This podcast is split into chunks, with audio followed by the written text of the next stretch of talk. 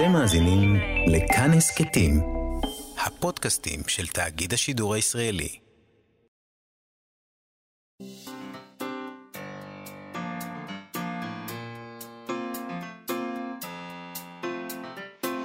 מה שכרוך עם יובל אביבי ומה יעשה לה.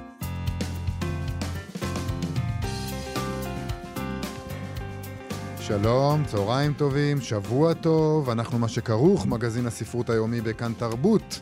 מאיה סלע ויובל אביבי, 104.9, 105.3 FM, אפליקציה, אתר, ספוטיפיי, פודקאסטים, סליחה, הסכתים. בשביל לשמוע את הקול שלך, אתה מוכן להמשיך. עוד ועוד. עוד ועוד. עוד ועוד. וגם, זה אומר שאחר כך, כשמחפשים אותי בהסכתים, שוב ישמעו את הקול שלי. זה בעצם משרת את, את אותה מטרה. אה, איתנו באולפן, גיא מחבוש וארז שלום שעושים איתנו את התוכנית. ומאיה, שלום. שלום לך, יובל. עוד מעט פסח, שזה מאוד מאוד הפתיע אותי. אבל כל שנה אנחנו מופתעים מזה ש... הנה לא, פסח. לא, השנה במיוחד. Uh, הקורונה עוד כאן, למרות שכולם יוצאים, משום מה, כאילו זה עבר. Uh, לכבוד חג הפסח יוציאו בבית אביחי אנתולוגיית שירה על חירות, שבה יהיו שמונה טקסטים של משוררים ומשוררות שכתבו על שירים. של משוררים אחרים mm-hmm. הם, שכתבו על חירות, ועל החירות ועל האביב. Uh, אז אנחנו נדבר היום עם המשורר אבישי חורי, שערך את האנתולוגיה הזאת. אה, ועוד אה, לפני זה, אה, מחר, אנחנו גם נדבר על זה מחר, אבל מחר יום האישה הבינלאומי, ואנחנו נדבר היום עם הסופרת אסתי ג' חיים על מרתון קריאה של סופרים וסופרות שהתקיים כמחאה על רצח נשים, אבל אנחנו נתחיל עם משבר הסביבה, המשבר שאנחנו על פי רוב מנסים להתעלם ממנו, גם כשהוא מתיישב מול הפרצוף שלנו, בדמות שטיח זפת בים התיכון, וגם איכשהו קשה לנו אני חושבת להפריד את ה... זאת אומרת, לראות את הטבע כלא לא כחלק ממשהו, מהאנושי, ממשהו ששייך לנו בעצם, mm-hmm. כשלעצמו. וגם צריך לזכור את הקורונה, כן? אנשים נכון. כאילו לא מתייחסים לא לקורונה. לא, אה, למשל, נגיד כשהתחילה הקורונה וחשבו אני לא יודע לגמרי לאיזה מסקנה בסופו של דבר הגיעו. מי, מי הביא את הקורונה, אם זה הטלפים, או פנגולינים, או, או, או סמורים, אני לא יודע מה נהיה שם. סמורים? אף אחד לא אמר אף פעם. למה עכשיו אתה משמיץ סמורים? אחר כך תצטרך להתנצל. ככה זה מתחיל. נצטרך לפרסם הבהרה. אומרים ברדיו, ואז עכשיו מחר כותרת בעיתון, הסמורים, לא עשינו שום לא, דבר. לא, אנחנו נקבל טלפון מהעורך דין של הסמור, והוא יגיד לנו, סליחה, זה לשון הרע. אוקיי. בקיצור, אז, אז, אז, אז טבעונים אמרו, אתם מבינים, זה קשור.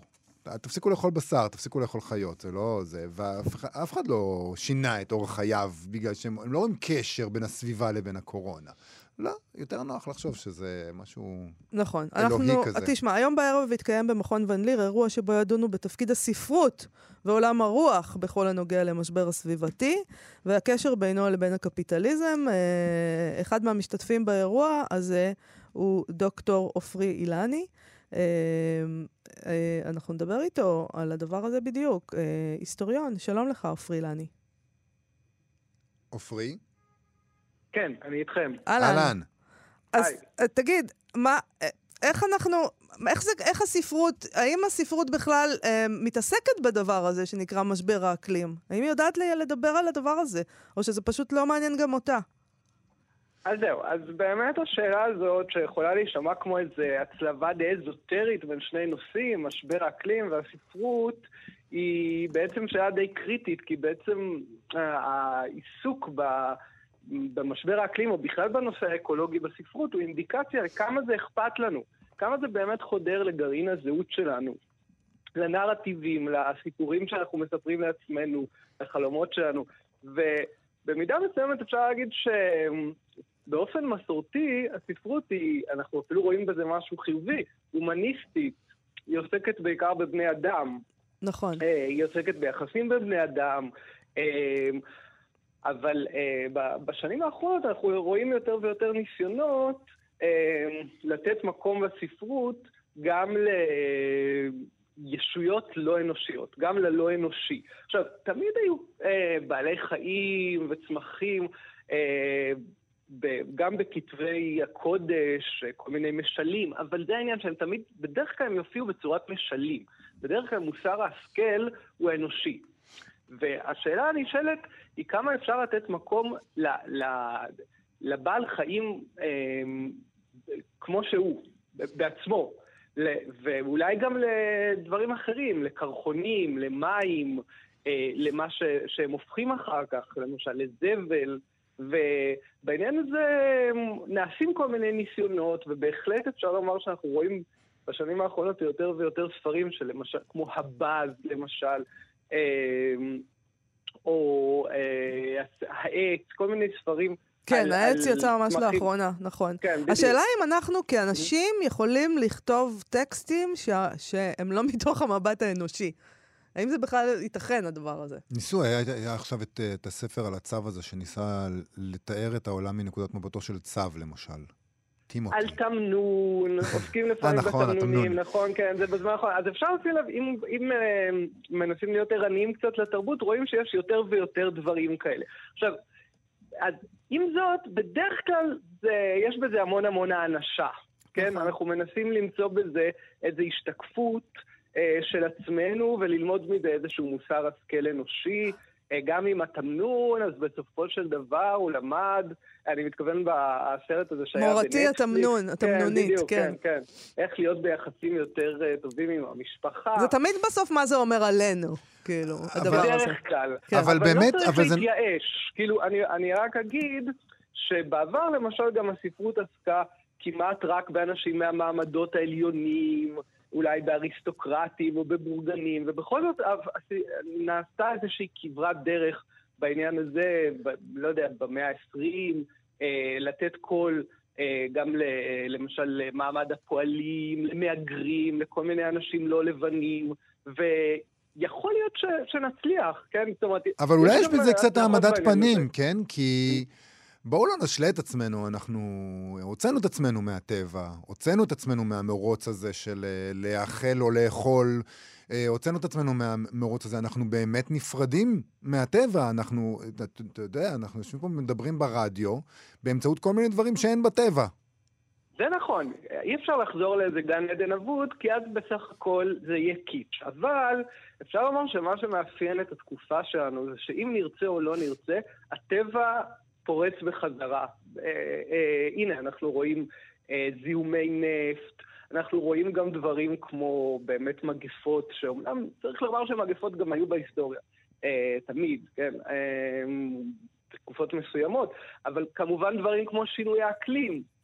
הטבע פתאום משתנה, ואי אפשר בעצם כבר פחות ופחות אפשר לספר את הסיפור של החיים שלנו בלי לתת דין וחשבון לכוחות הטבע. שוב, כאילו, כאילו קצת, כאילו חזרנו במובן מסוים קצת כמו בעידן הטרום-מודרני, כשכוחות הטבע שיחקו תפקיד הרבה יותר גדול בחיי האדם. אמ, ולכן לא תהיה לנו ברירה, אם אנחנו רוצים להעניק איזושהי משמעות לזמן הנוכחי, נצטרך כנראה אה, לתת דין וחשבון גם לכוחות הטבע וגם ליצורים לא אנושיים. אבל היה, זה עניין כזה, כש, כשפרצה הקורונה לחיינו, אז הייתה לנו תחושה שזה מה שהולך עכשיו לקרות. אה, כאילו, אנחנו נבין איזה משהו שלא הבנו קודם.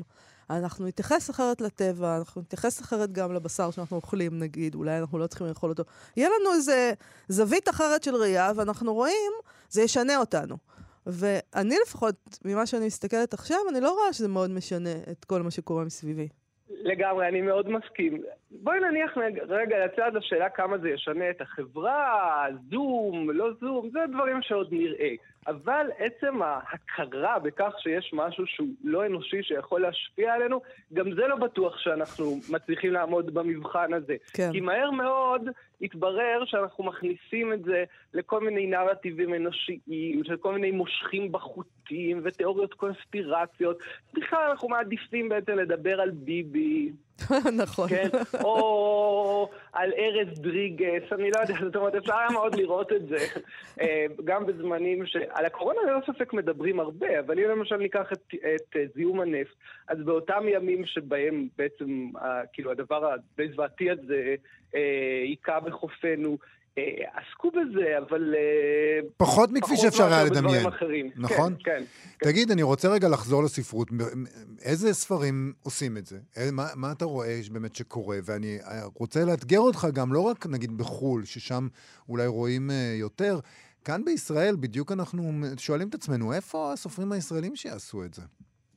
זהו, אז הערב שבעצם ארגנה אותו חוקרת הספרות תפת הכהן ביק, ותשתתף בו גם חביבה פדיה, שהיא גם הוגה וגם סופרת בעצמה, באמת תנסה לחשוב על דברים כאלה בהקשר מקומי, ובמוקד אה, תעמוד הספרות של, אה, של חביבה פדיה, שבעצם בספר עין החתול אה, עסקה בזבל, עסקה באופן שבו המרחב משתנה אה, אה, בארץ שלנו, כן, ארץ שאנחנו כאילו לכאורה כל כך משוקעים בה ועוסקים באופן כל כך אובססיבי בטריטוריה הזאת ובמלחמות עליה, אבל um, בעצם לא נשאר ממנה הרבה, כן?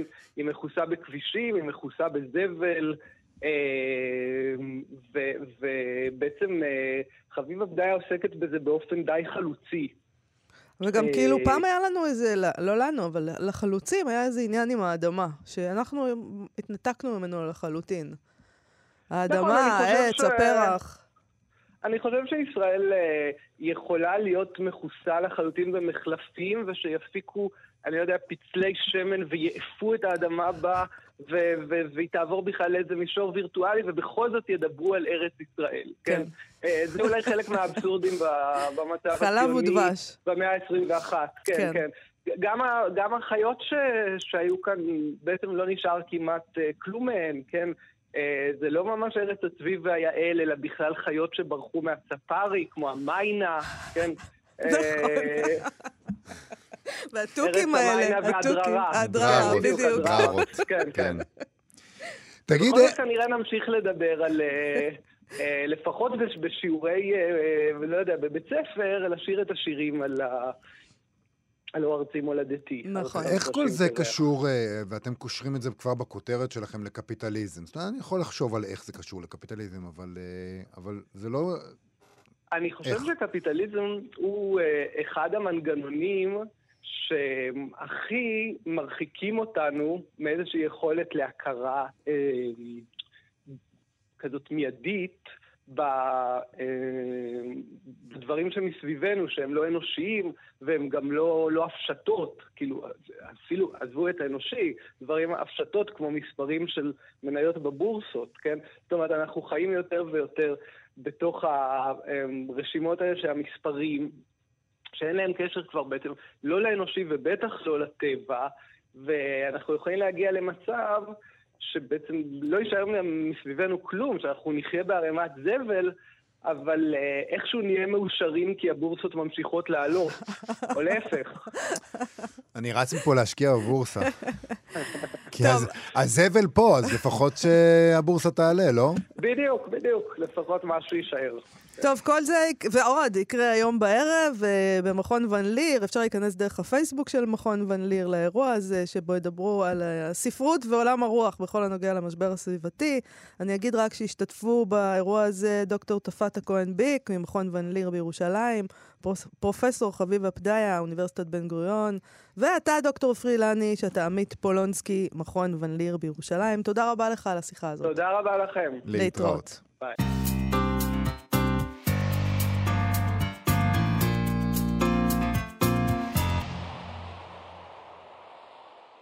אנחנו יובל אביבי, מאיה סלע, מה שכרוך בכאן תרבות, ואנחנו חזרנו כמהים מתמיד לחופש. לא מעבודה חלילה, אנחנו רוצים להישאר פה באולפן הזה, אלא מכל מה שהתחולל בשנה האחרונה שקבל אותנו למדינה אחת, למאה מטרים מסביב לבית, לאפליקציות ניטור וסימון באמצעות תווים.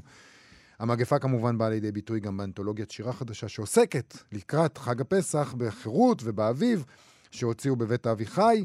באנתולוגיה הזאת כל מיני משוררים ומשוררות כותבים טקסטים על שירים של משוררים ומשוררות אחרים ואחרות, שירים שעוסקים בחירות ובאביב. כך למשל אה, שלומי חתוקה שלנו כותב על שיר של יעל גלוברמן. אה, השיר עוסק אה, בנסיעה במכונית, בניווט.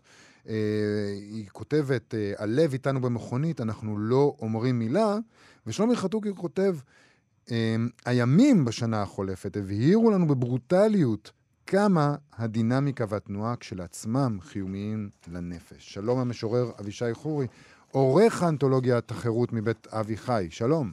אהלן יובל, מה היה? מעניינים. אהלן. ספר לנו קצת על האנתולוגיה הזאת, אה, מה יש בה, למה דווקא, למה, למה החלטתם לעשות אותה כפי שעשיתם אותה? בשמחה. אז האמת שזו כבר פעם שנייה שאנחנו מרחיבים את המונח אנתולוגיה. הוצאנו גם בחגי תשרי האחרונים אנתולוגיה בפורמט דומה, שזו בעצם לא רק אסופה של שירים, אלא גם אסופה של פרשנות.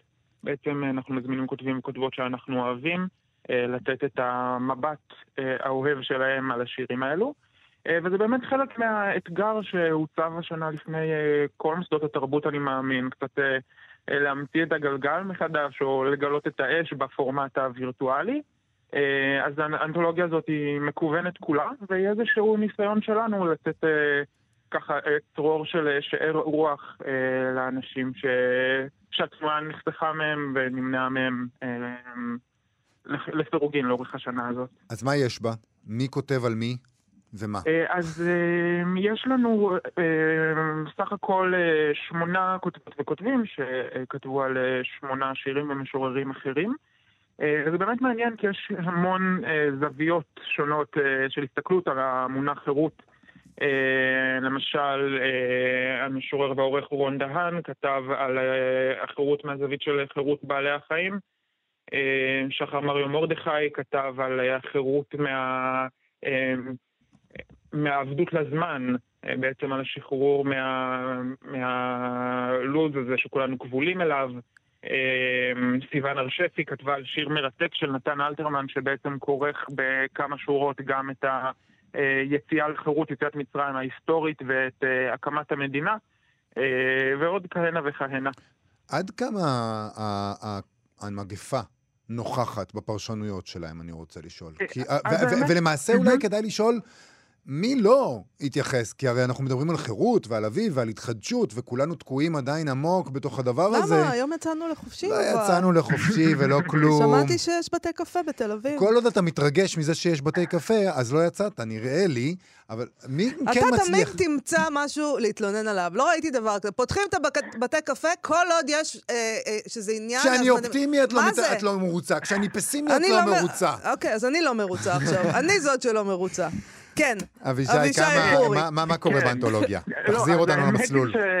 לא, זאת שאלה מעניינת ששאלת, כי לדעתי ברוב הטקסטים המגפה לא מופיעה, ואם היא מופיעה זה ככה בין השורות או בסאבטקסט, כי הז'אנר הזה של חירות ושלילת חירות לצערנו לא הומצא השנה. לא. וזה קשה לשכוח את זה, ככה להתרפק בנוסטלגיה, אבל גם קודם לא היה וואו. היו אפילו כמה דברים יותר גרועים בהיסטוריה האנושית מאשר הקורונה, בוא נגיד. זה נכון. כן. וככה כל ההתרפקויות על השגרה, לא יודע, אני לא השתכנעתי, אני עוד זוכר שגם אז מצאנו על מה להתלונן. זה נכון. בקיצור, לא, אז באמת, יש כאן למשל... הסופרת וחוקרת הספרות מוריה דיין קודיש כתבה על שיר של אנה הרמן על ה... בכלל על ההתקשרות הרומנטית שיש בה איזשהו מימד של תלות ושל שלילת חירות ואיך דווקא מתוך, ה... מתוך המקום הזה שמוותר על חלק מה... מהחופש האינסופי ומחוסר הגבולות נוצר חופש חדש. אולי תקרא משהו מאחד מהשירים האלה, תן לנו דוגמה. יאללה, בשמחה. מה תקרא? אז אני אקרא שיר ללא שם של ישראל אלירז, שאני כתבתי עליו באנתולוגיה הזאת. אוקיי. לכן גם יהיה לי כנראה יותר קל לדבר עליו. בבקשה. זה הולך ככה. רק למעוניינים לראות דבר מותר לעצום עיניים. והעיקר, לא לעשות מן הלא מרוסן הזה עניין גדול. לחיות על הקצה. להביט במביט בנו ושואל, לשמה יש לנו כף יד, אם לא כדי לשים בה את נפשנו.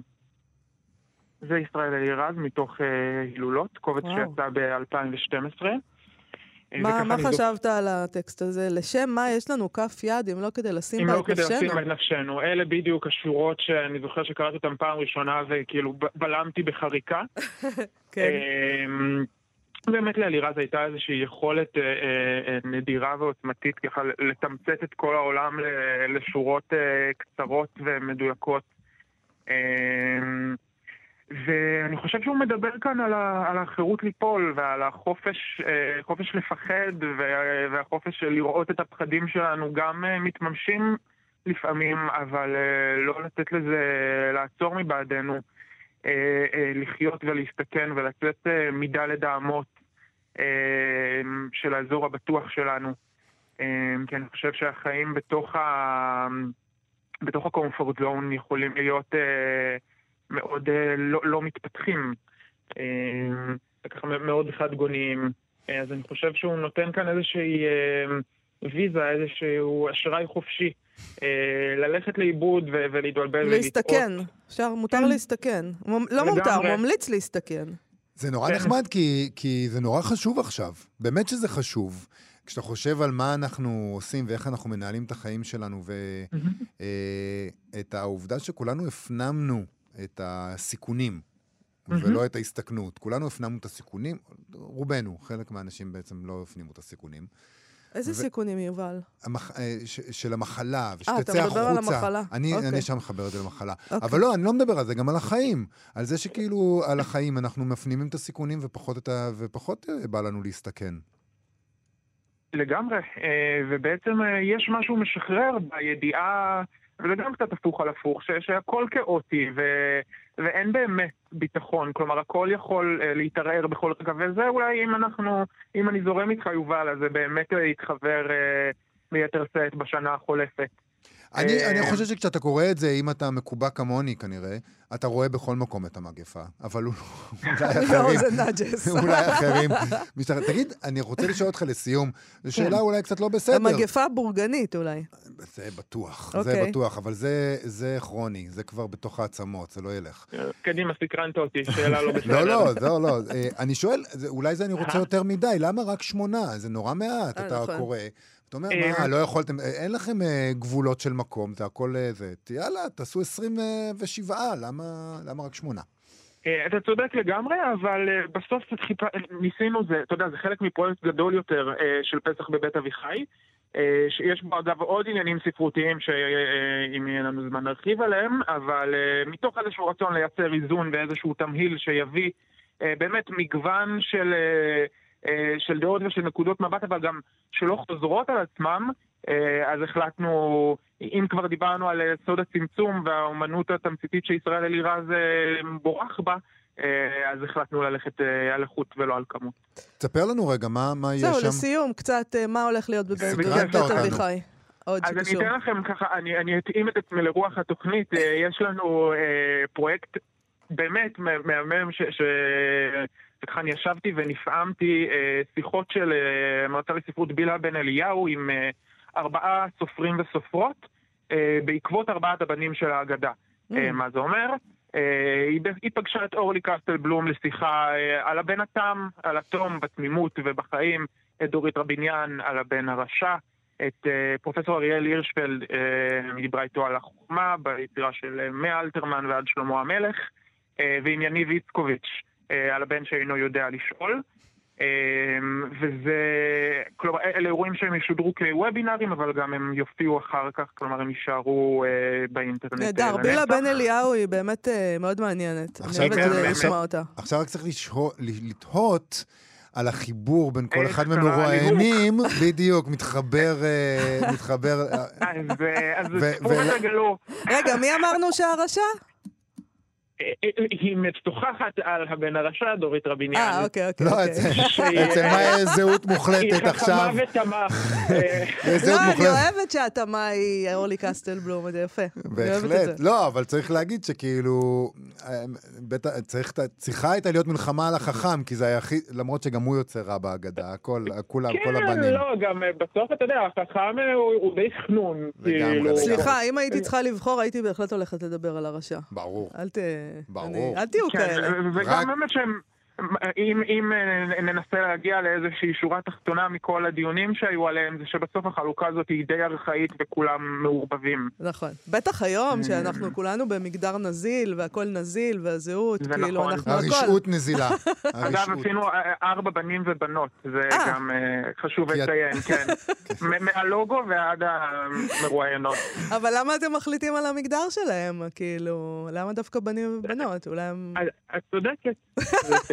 אבישי חורי, אה, משורר ועורך האנתולוגיה, כל הדבר היפה הזה קורה בבית אביחי, תודה רבה לך על זה, ועל השיחה. תודה לכם, שיהיה פסח שמח. חג שמח. להתראות.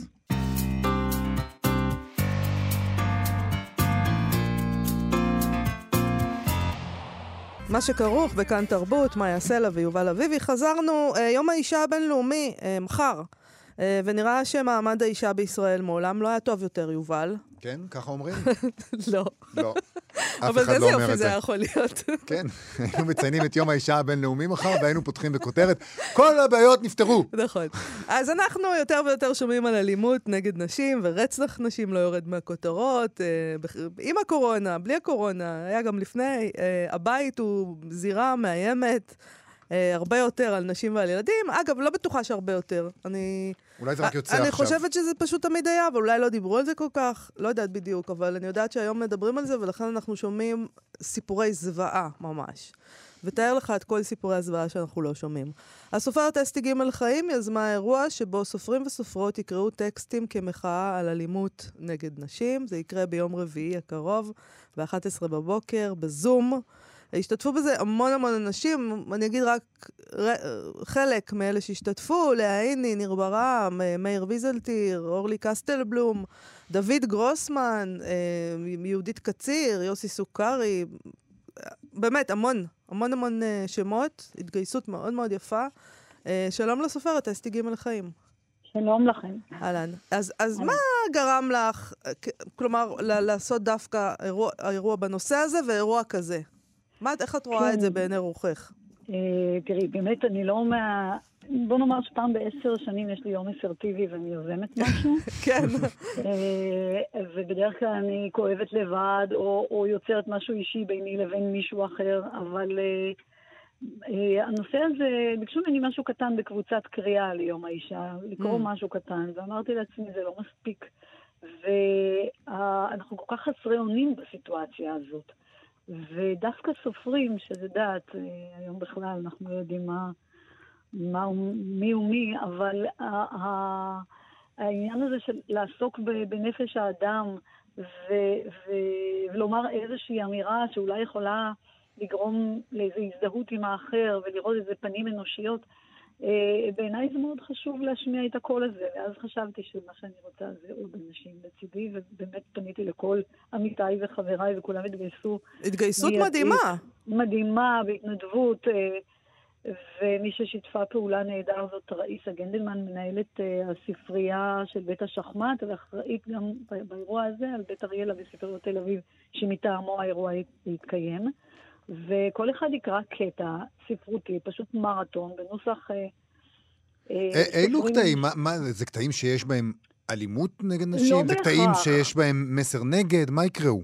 אה, גם וגם, וגם קטעים שעוסקים באיזושהי אנושיות, ואולי שנשים נמצאות במרכזן, כי עדיין נשים לא כל כך שומעים אותן, ברור, יש, מצבנו טוב לאין ארוך ממה שהיה, לכאורה אולי, אולי לא לכאורה, אבל עדיין, העובדה שנשים יכולות להיות קורבן, והעניין הזה של נשים כקורבן לאלימות אה, הוא, הוא, הוא בלתי נסבל בעיניי. אני, אני, אני עצמי סבלתי מאלימות כזו או אחרת, ואני חושבת שכל סוג של אלימות, בין אם הוא מגיע ל, ל, ל, ל, לסופו הנורא, רצח, וגם במקרה שאנשים ניצלים, אלימות חורטת משהו בבשר ובנפש, זה נשאר זו טראומה שאי אפשר בכלל לתאר אותה. אז uh, הקטעים יהיו לא בלאו דווקא כאלה, אלא uh, אני יכולה לקרוא, למשל, uh, מתוך uh, אחת הספרות, אני לא אומר מי, כי זאת הפתעה, mm-hmm. אולי הם לא ירצו שאני אומר, אבל מתוך עמדת של טוני מוריסון,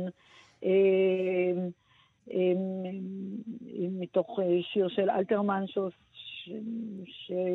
שיר משמר, uh, ויש כאלה שכן, שהם דווקא כן ייגעו דווקא ב... בנקודה הזאת, כמו אחת ה... זה נורא מעניין הבחירה בשיר משמר לדעתי, כי כאילו... אני גם חושבת. כאילו הטענה היא, יש עליו הרי ויכוח. ואנחנו מתווכחים על זה, זה, זה סוער עכשיו העניין הזה של אה, אבות וילדים ואימהות וילדות ו, נכון. וכולי וכולי, ונשאלת השאלה, מהי אלימות כלפי, אה, כלפי אישה צעירה? למה? הוא אומר לבת שלו, שמרי נפשך.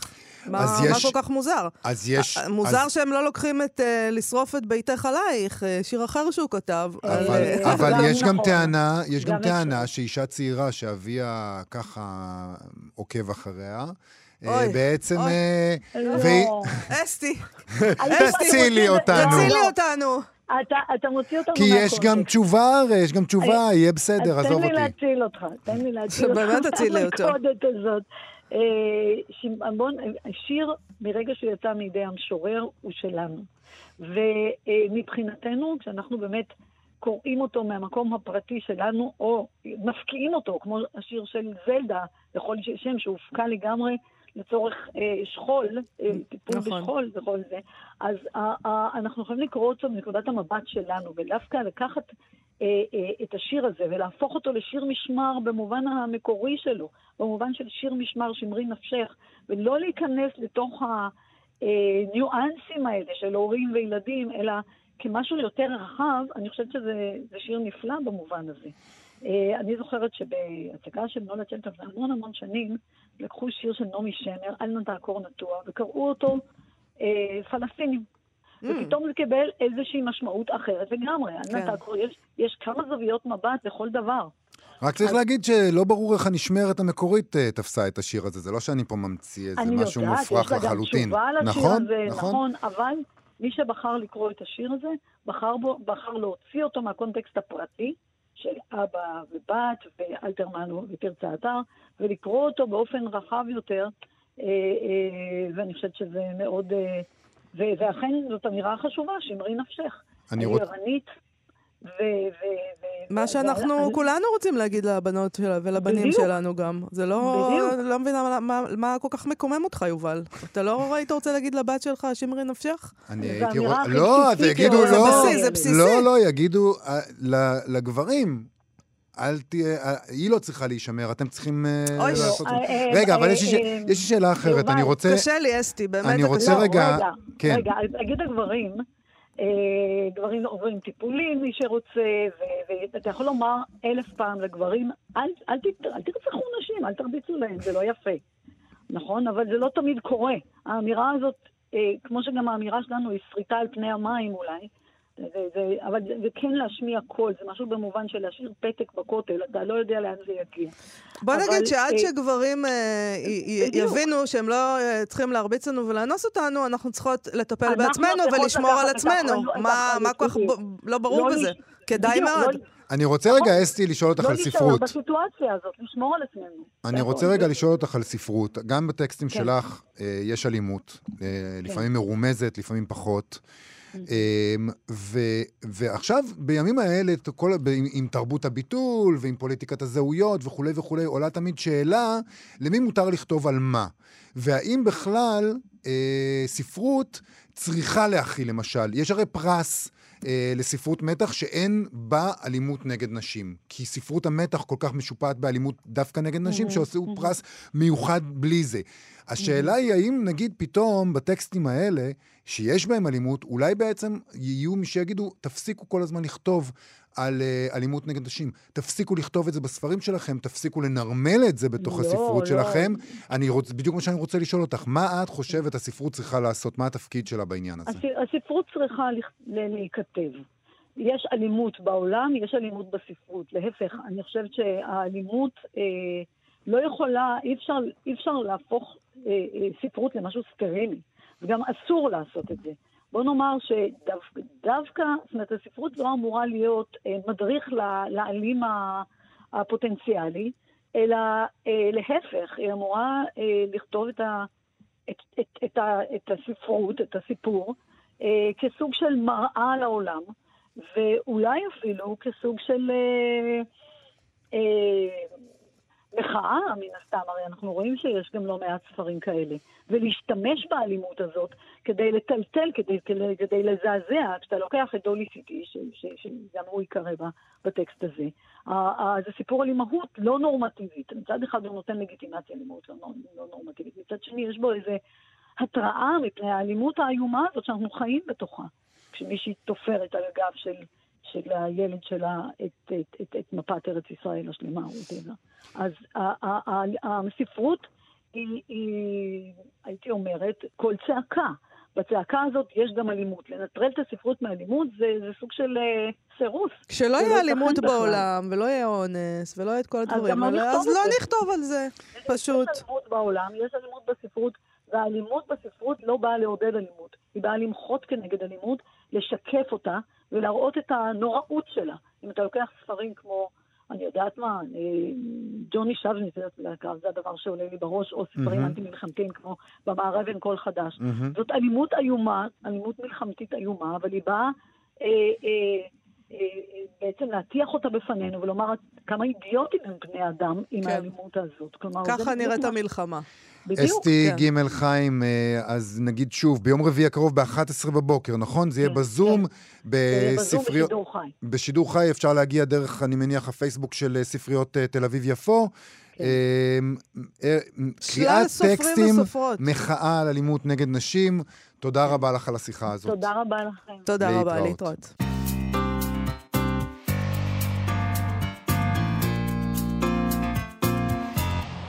אנחנו, מה שכרוך בכאן תרבות, חזרנו, מאיה סלע ויובל אביבי עם פינת הסטטוס היומי שלנו. נראה שמישהו הרגיז את אסף שגיב, עורך הוצאת שלם, ושמרן ידוע. השמרן האמיתי. השמרן האמיתי והטוב.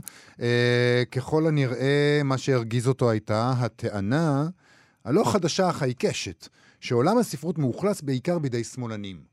אה, ושרק הם בעצם יכולים לכתוב ספרות.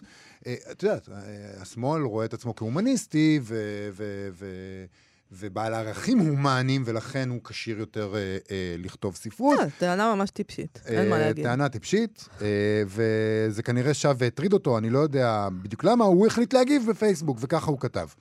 הר הקסמים נכתב בידי שמרן, מדאם בוברי נכתב בידי ליברל קלאסי, שהיינו מכנים היום ליברטריאן. האחים קרמזוב נכתב בידי ריאקציונר, מסעות גוליבר ואליס בארץ התלאות נכתבו בידי טורים. הרצוג נכתב בידי נאו-שמרן. הפסיקו כבר לבלבל את השכל עם תזות ילדותיות על ספרות כפרקטיקה פרוגרסיבית ושמאלנית מעצם מהותה. זה טוב לעמוד הדעות של הארץ ולגלריה. זה רע לעצביי הרופפים ממילא. וחשוב לנו לשמור על הצבב הרופפים. לא, העצבים הרופפים של אסף שגיב זה טוב, זה, זה חומר טוב. האמת שזה חומר טוב. Uh, טוב, אז uh, כמו שאמרת, לא ברור לגמרי מה היה הקש ששבר את גב הגמל, אבל זו באמת טענה, טענה ששבה ועולה כל הזמן, ודיברנו על זה גם בעבר.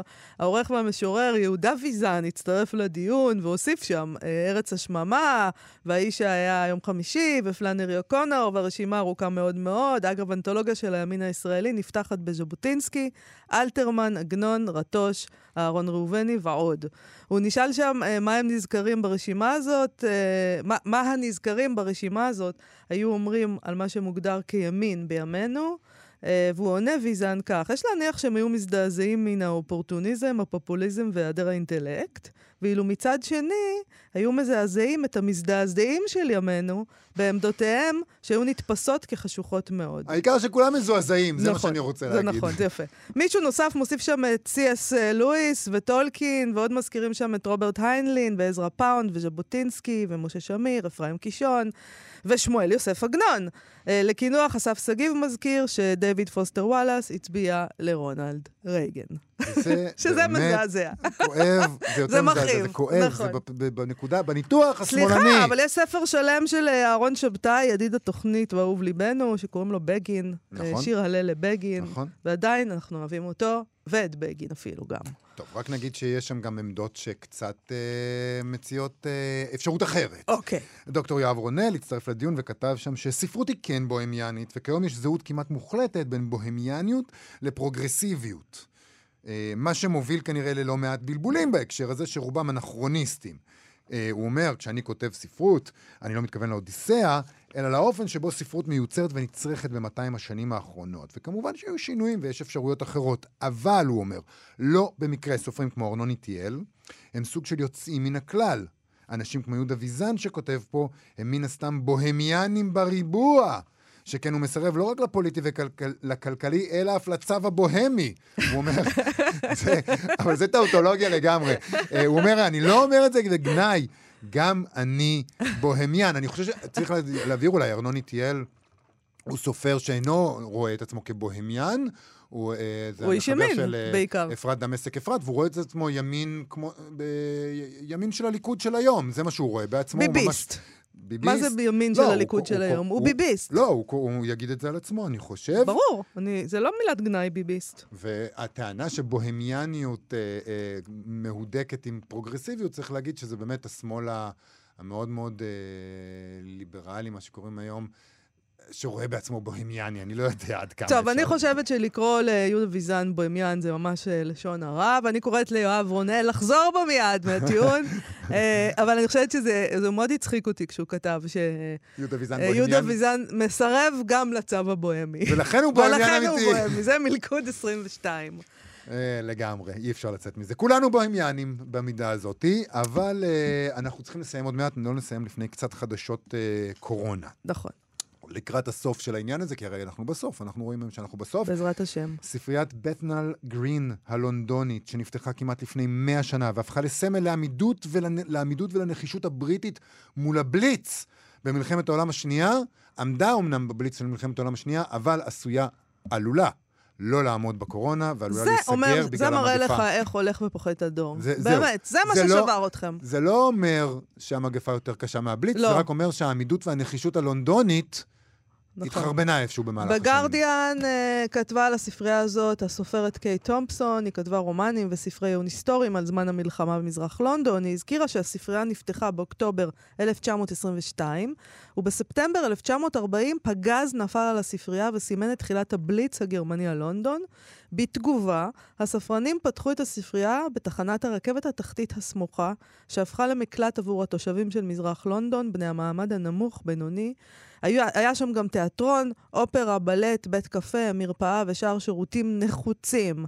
וגם ספרייה שהייתה פתוחה מדי יום והציעה אלפי כותרים וסייעה לאנשים שהיו כלואים מתחת לאדמה, ולמעשה ניהלו שם את חייהם, אה, אתה יודע, באיזה... לא הייתי אומרת אסקפיזם, אבל וואלה, הם לא ויתרו על זה בעיקר. הם לא ויתרו על התרבות. הם אמרו, אנחנו רוצים ללכת לתיאטרון, אנחנו רוצים לקרוא ספרים, והספרנים לא אמרו, טוב, נסגור את הספרייה, אין ברירה. לא, הם לקחו את כל הספרים והעבירו אותם למעמקי האדמה. יש גם בכתבת תיאורים של הספרייה, שבה, דרך אגב, לילדים ולבני נוער היה מותר לפטפט ולהרעיש. Mm. מאוד לא אנגלי מצידם. הילדים האלה היום בני 90, אה, פחות או יותר, ובכתבה הזאת קיי תומפסון גם משל, משלבת ציטוטים שלהם, שהם מתארים איך הספרייה הייתה חשובה להם, איך הם זוכרים אותה כמקום מקלט. מקלט בתוך המקלט, אפשר לקרוא לזה. אם חייבים, ואני כנראה חייב. אה, טוב, אם אתה חייב, אני חושבת שהגזמת עם ה-90, הילדים האלה הם לא בני 90. ככה היה כתוב בגרדיאן, לא טרחתי לעשות... אוקיי. אה, לא, ננסה לעשות חישוב מהיר. בדיקת עובדות לגרדיאן אני לא אוקיי. עושה. אה, עכשיו, כאמור, המגפה והמחיר הכלכלי שהיא גבתה, שזה מה שנקרא הנאו-קפיטליזם, גרמו למועצה המקומית במזרח לונדון לשקול את סגירת הספרייה. הבליץ והמגפה הן חיות מסוג שונה, אבל השפעתן על הקריאה דומה. מעולם לא קראנו בלהיטות שכזו, ונזכרנו נזקקנו יותר לספריות שלנו, אה, כתבה קיי תומפסון, אה, נכון. וזה ממש מצער. נורא. נורא. זה מצער בעיקר, כי, כמו שאת אומרת, זה אומר משהו על בני האדם, יותר מאשר על, המ, על המכות שכ, שכדור הארץ והאנושות מנחיתות עליו, זה יותר משהו על, על הנפש שלנו. רגע, בואי נחשב את זה, זה מציק. אני לא יודעת אם זה קשור לנפש 40... שלנו, אני חושבת שזה קשור ל, לשיטה הכלכלית. שבתוכה אנחנו מתפקדים, זה לא, לא קשור לנפש שלנו. נכון. והשיטה הכלכלית שאומרת, אנחנו אה, לא מרוויחים ממשהו, אנחנו משקיעים פה כסף, כי, כי זה חשוב שתהיה ספרייה, גם בזמן קורונה.